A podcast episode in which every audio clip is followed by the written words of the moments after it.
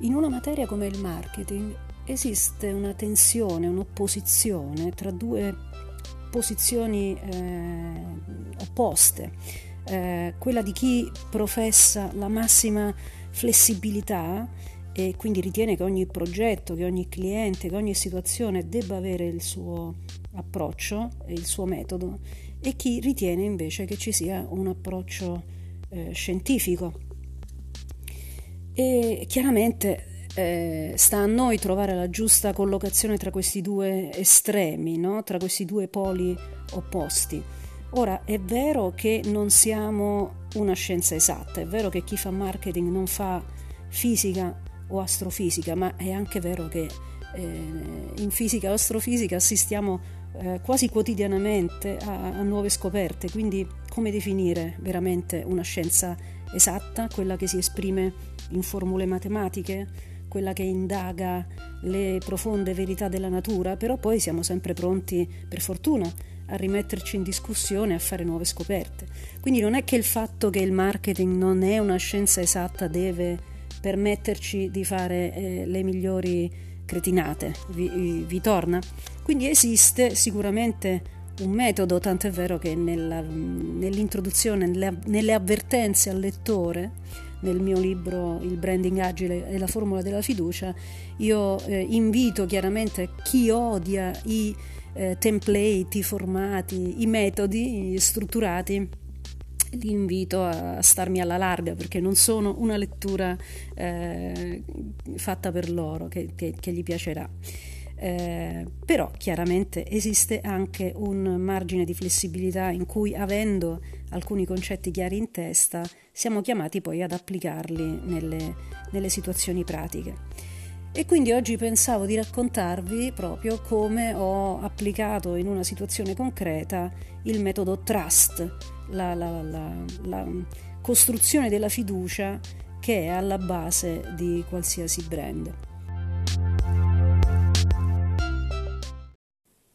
Allora, dicevamo, il marketing non è uh, una scienza, magari non possiamo usare la parola scienza, eh, ma possiamo usare la parola disciplina, che è quella che infatti eh, uso sempre anch'io, e, e, quindi non significa che ogni volta che ci troviamo in una situazione ehm, di fronte a un, un, un problema di un'azienda, di un brand, dobbiamo reinventare eh, ogni volta la ruota, come, come si dice. No? Ci sono dei passi che, vi piaccia o no, eh, sono obbligati.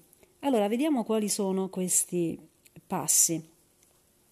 Ultimamente ho curato un progetto di brand extension e adesso eh, tra poco spiegherò che cosa intendo, che cosa si intende per, per brand extension.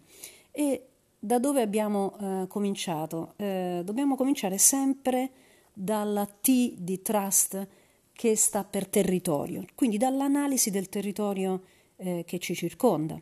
Questo può essere fatto mandando dei questionari al management in cui, a seconda chiaramente del settore in cui ci troviamo, eh, e nel, nel, caso specifico ci troviamo nel settore della costruzione di strade, quindi non è un B2C ma è un B2B.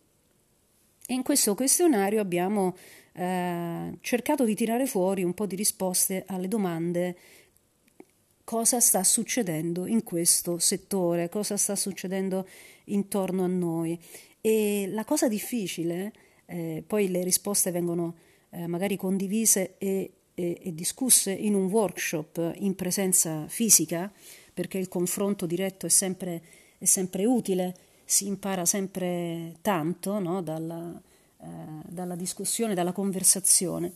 La cosa difficile in questo tipo di conversazione è far cambiare il punto di vista, quindi il ruolo del, eh, chiamiamolo facilitatore o consulente di marketing strategico, è quello di far spost- spostare lo sguardo dall'interno all'esterno, da dentro quindi i nostri punti di forza, in cosa siamo bravi. Eh, questo è, è, molto scontato che venga fuori come prima eh, come primo punto di vista. Eh, invece la cosa utile è vedere in cosa sono bravi gli altri e vedere cosa sta succedendo all'esterno, quali sono le forze in atto in questa arena dinamica.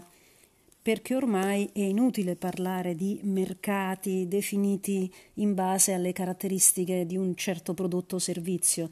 Si tratta di arene in cui diversi player possono entrare e uscire e quindi la cosa più grave che potrebbe succedere è farci sorprendere da un nuovo player che arriva da un mercato, da un settore diverso e però sta offrendo qualcosa che è utile ai clienti anche nella nostra eh, arena di riferimento. Quindi quando chiediamo al management, ci confrontiamo con l'azienda, il brand ehm, che vuole fare la sua analisi, vuole fare i suoi passi di posizionamento, quando chiediamo eh, cosa sta succedendo, dobbiamo cercare di aiutarli a individuare queste forze eh, che si stanno muovendo in determinate dimensioni e direzioni, dobbiamo aiutarli a guardare al futuro, a guardare lontano.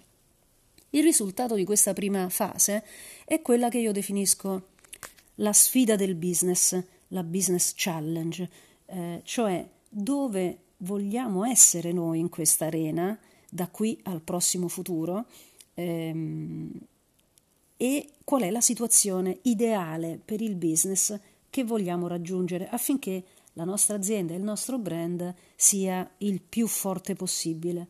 Ora, un'espressione molto utile che ho trovato e che abbiamo usato in questo esercizio dell'analisi del territorio e della sfida del business è stato porci la domanda che cosa ci farebbe stare in una botte di ferro? Ecco, quando abbiamo chiesto eh, che cosa rappresenterebbe per noi la botte di ferro, cioè quale sarebbe la situazione ideale per il business, qui sono venute fuori eh, più risposte, no? perché eh, ci siamo eh, calati nella, nel, nella, situazione ideale in cui abbiamo un, eh, un business che è solido da tutti i punti di vista.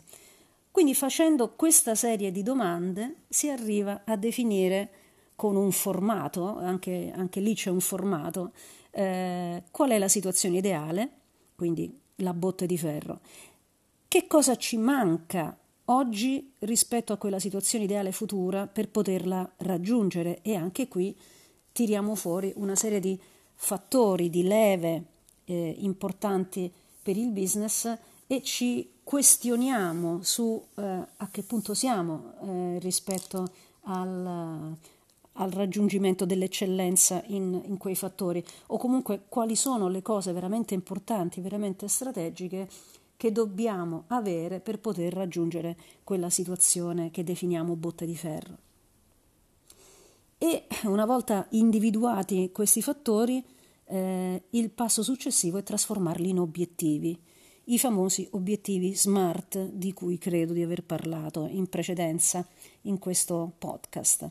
Ecco quindi la prima T del, del modello Trust, eh, che significa territorio, ci fa partire dall'esterno, ci fa eh, eh, rendere diciamo, consapevoli di quello che sta succedendo intorno a noi, cosa sta succedendo, dove vorremmo essere in futuro, eh, qual è la situazione ideale di forza eh, che vogliamo raggiungere per il nostro business, cosa ci manca per essere in quella situazione?